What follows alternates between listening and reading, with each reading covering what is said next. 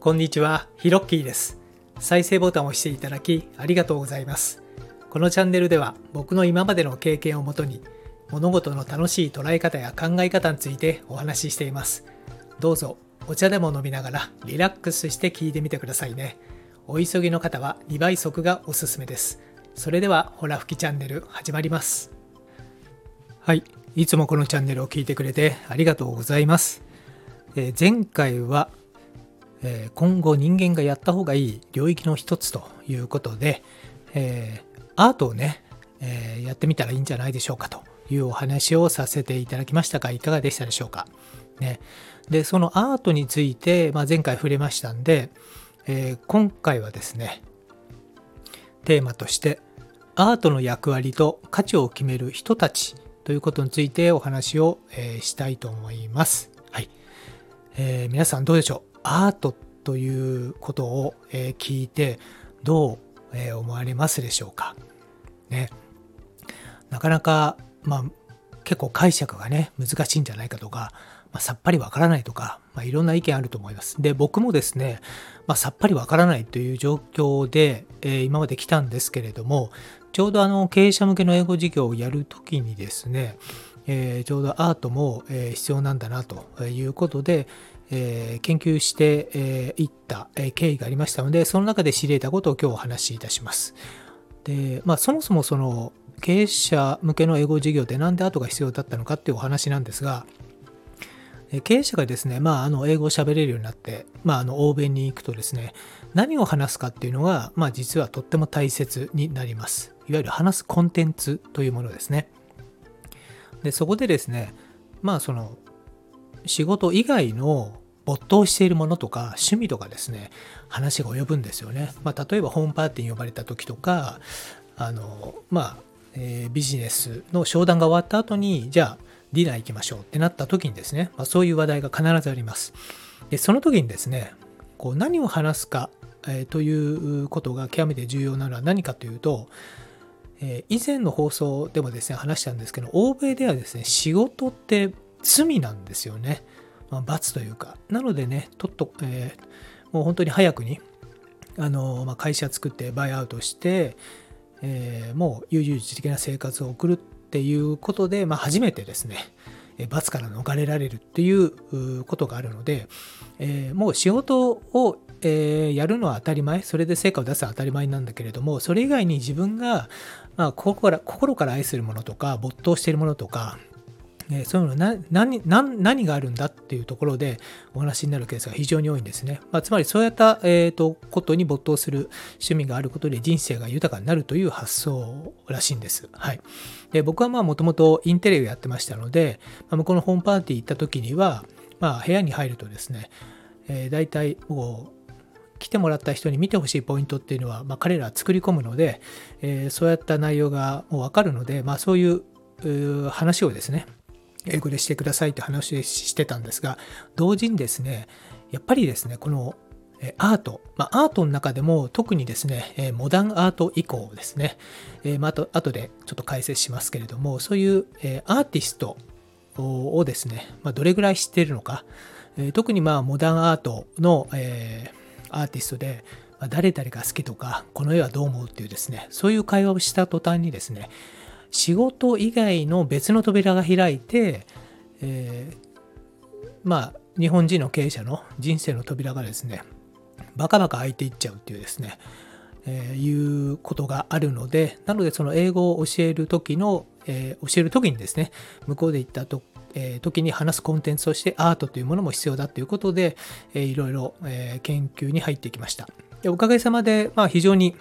あと全般に詳しい方であるとか、あとまあ現代アートをね、まあ主に販売している方などが、まあ周りにいらっしゃいましたので、まあそこでふむふむということで僕も個人的に勉強していったんですけれども、えーまずですね、まあアートって言っても本当にもう、えーこのスタイフで話すとですね、相当な時間かかっちゃうんで、もうザーッと話しますけれども、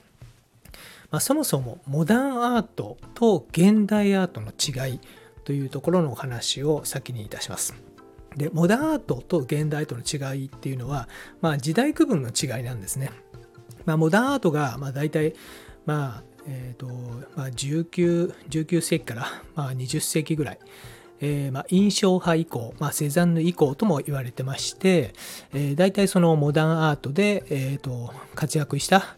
えー、方なんか例えば、えー、ゴッホとかゴーギャンあとピカソ、えー、あとダリとかですね、えー、まあ、そういった方々の、えー、時代ですと。で、その後の、えー、時代が現代アートということで、まあ、主に、え戦後ですよね。まあ、アメリカの方で、まあ、非常にマーケットとして、え開いていったということです。で、えっ、と、現代アートで、元のアートの見方も変わりまして、まあ、モダンアートぐらいまでは見る人の教養とかですね、そういったものが非常に問われる感じだったんですけども、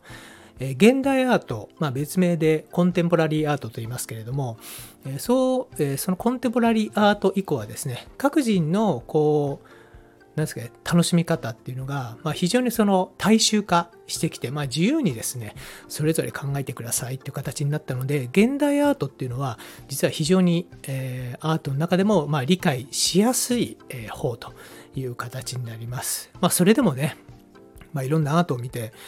えーと、いるともう解釈に困っちゃうっていうところもありますけどもそういうふうに困るっていうものを含めて一つの解釈ということらしいんですね。はい、でそもそもそのモダンアートの役割として、えー、それまではですね、まあ、いわゆる中世ぐらいまでは、まあ、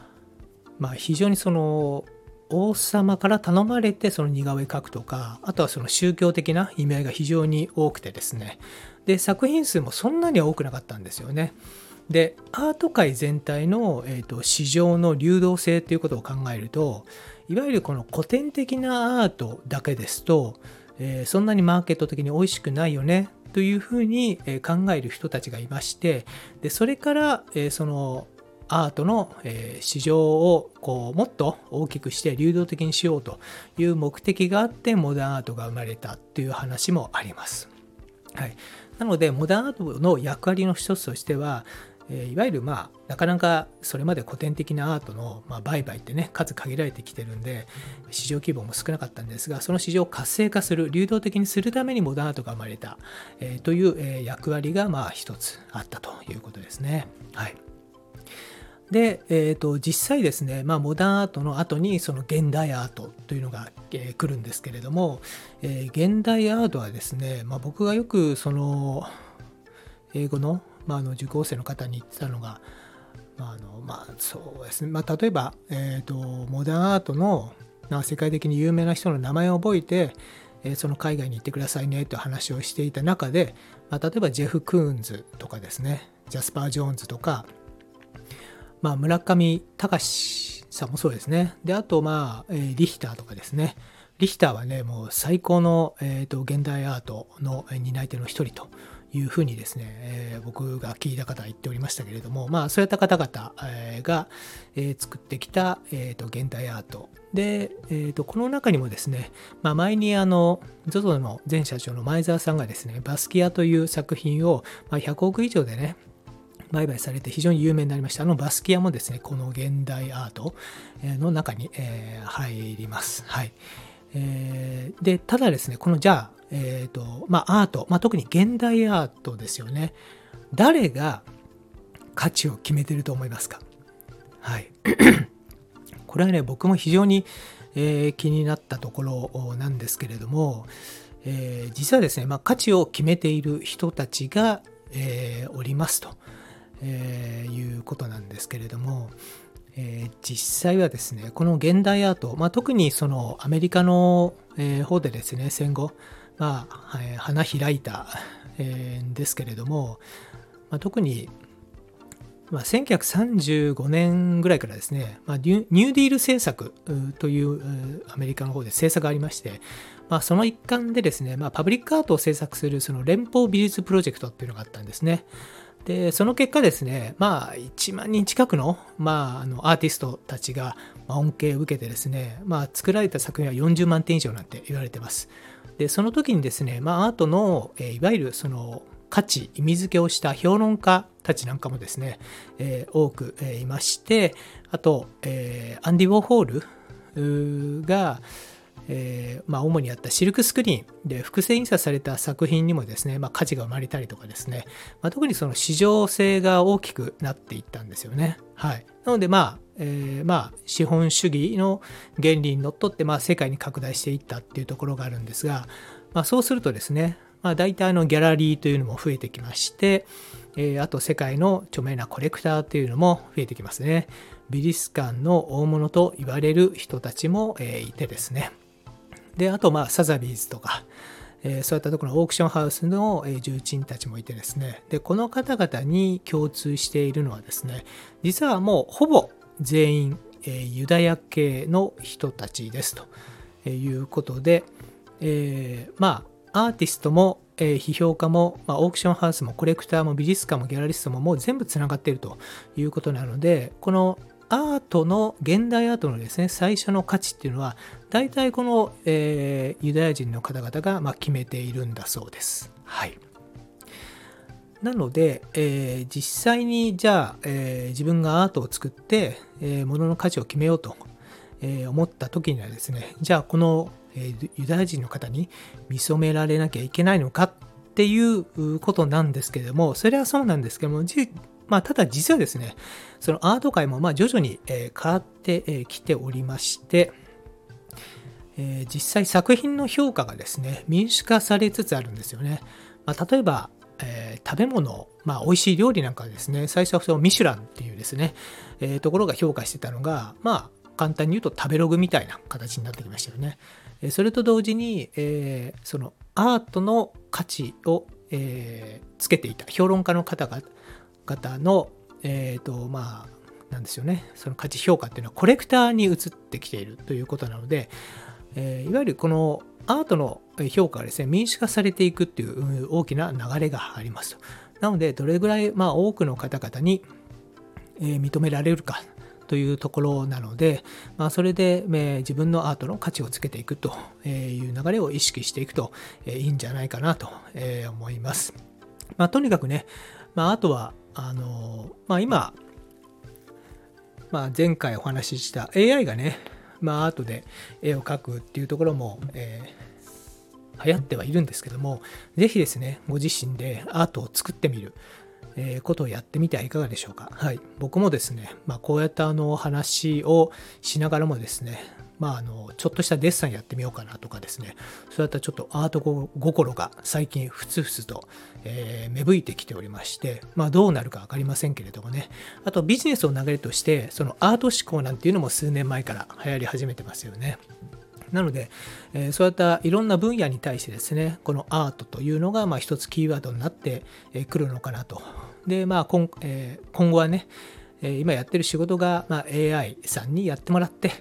で、えー、人間たちはこうアートをですね作っていく文化創造をやっていくというところの世界が待っていると仮定するとですねこのアートをですね、まあ、とにかく今は自分が作れなくてもえー、とりあえず美術館に行って何かしら見てみる。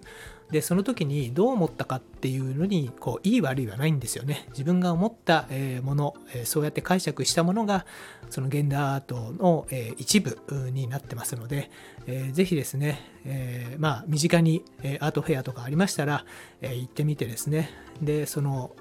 アートを目の前にして自分はどう感じるかということからですね、やってみてはいかがでしょうか。はい。というわけで今回のほらふきチャンネルはこの辺で。今回の話が誰かの役に立ったなら嬉しいです、えー、放送を引き続き聞いてみたいと思われましたらフォローボタンを押してくれたら、えー、嬉しいです。喜びます。今日は最後まで聞いてくれてありがとうございました。それではまたです。